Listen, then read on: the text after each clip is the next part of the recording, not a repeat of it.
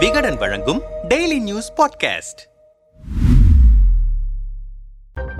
இரண்டாயிரத்தி இருபத்தி இரண்டு ஜூலை பதினோராம் தேதி நடந்த வன்முறையால் சீல் வைக்கப்பட்ட அதிமுக தலைமை அலுவலகமான எம்ஜிஆர் மாளிகையின் சாவி ஜூலை இருபத்தி ஒன்றாம் தேதி நீதிமன்ற உத்தரவின்படி இபிஎஸ் தரப்பிடம் ஒப்படைக்கப்பட்டது. இதை எதிர்த்து உச்சநீதிமன்றத்தில் மேல்முறையீடு செய்தார் ஓபிஎஸ் இது ஒரு புறம் இருக்க அதிமுக அலுவலகத்தில் பொருட்கள் கொள்ளையடிக்கப்பட்டது தொடர்பாக போலீசில் புகார் கொடுத்தும் நடவடிக்கை இல்லை என்று சிபிஐ விசாரணை கோரி சென்னை உயர்நீதிமன்றத்தில் வழக்கு தொடர்ந்தார் கட்சியின் அமைப்பு செயலாளர் சி வி சண்முகம். இந்த வழக்கு ஆகஸ்ட் இருபத்தி ஐந்தாம் தேதி விசாரணைக்கு வந்தபோது அரசு தரப்பில் ஆஜரான வக்கீல் மனுதாரர் கொடுத்த புகாரின் அடிப்படையில் ஓ. பன்னீர்செல்வம் வைத்திலிங்கம் மனோஜ் பாண்டியன் உட்பட பலர் மீது வழக்கு பதிவு செய்யப்பட்டுள்ளது. இந்த வழக்கு உட்பட அதிமுக அலுவலகத்தில் நடந்த வன்முறை தொடர்பாக பதிவான வழக்குகள் என்று மொத்தம் நான்கு வழக்குகளை சிபிசிஐடி விசாரணைக்கு மாற்றி டிஜிபி உத்தரவு பிறப்பித்துள்ளார் என்று கூறினார். அப்போது தமிழ்நாடு போலீஸ் மீது நம்பிக்கை இல்லாததால் இந்த வழக்கை சிபிஐ விசாரணைக்கு மாற்ற வேண்டும் என்று சி வி சண்முகம் தரப்பு வக்கீல் வாதிட்டார் இருதரப்பு வாதங்களையும் கேட்ட நீதிபதி சிபிசிஐடி போலீசார் இந்த வழக்குகளை விரைந்து விசாரித்து செப்டம்பர் பத்தொன்பதாம் தேதி அறிக்கை தாக்கல் செய்ய வேண்டும் என்று உத்தரவிட்டார். அடுத்து என்ன நடக்கும் என்று இபிஎஸ் தரப்பிடம் பேசினோம். எம்ஜிஆர் மாளிகை சாவியை எங்களிடம் ஒப்படைத்த தீர்ப்புக்கு தடை கேட்ட ஓபிஎஸ் தரப்பின் கோரிக்கையை நீதிபதி நிராகரித்து விட்டார். பொதுக்குழு வழக்கின் தீர்ப்பை முன்வைத்து தங்களையும் அலுவலகம் செல்ல அனுமதிக்க வேண்டும் என்ற அவர்களது கோரிக்கையையும் நீதிபதி ஏற்கவில்லை. அடுத்த வாரம் இந்த வழக்கு உச்சநீதிமன்றத்தில் மீண்டும் விசாரணை விசாரணைக்கு வருகிறது. அப்போது ஏற்கனவே வழக்கு பதிவு செய்யப்பட்டவர்களை மீண்டும் தலைமை கழகம் செல்ல அனுமதித்தால் வன்முறை வெடிக்கும் என்று வாதங்களை எடுத்து வைப்போம். எம்ஜிஆர் மாளிகையையும் நாங்களே தக்க வைத்துக் கொள்வோம் என்றார்கள் நம்பிக்கையாக. ஓபிஎஸ் தரப்பில் பேசிய போது சென்னை உயர்நீதிமன்ற உத்தரவுப்படி ஒருங்கிணைப்பாளர் இணை ஒருங்கிணைப்பாளர் என்கிற முறைதான் தற்பொழுது கட்சியில் இருக்கிறது.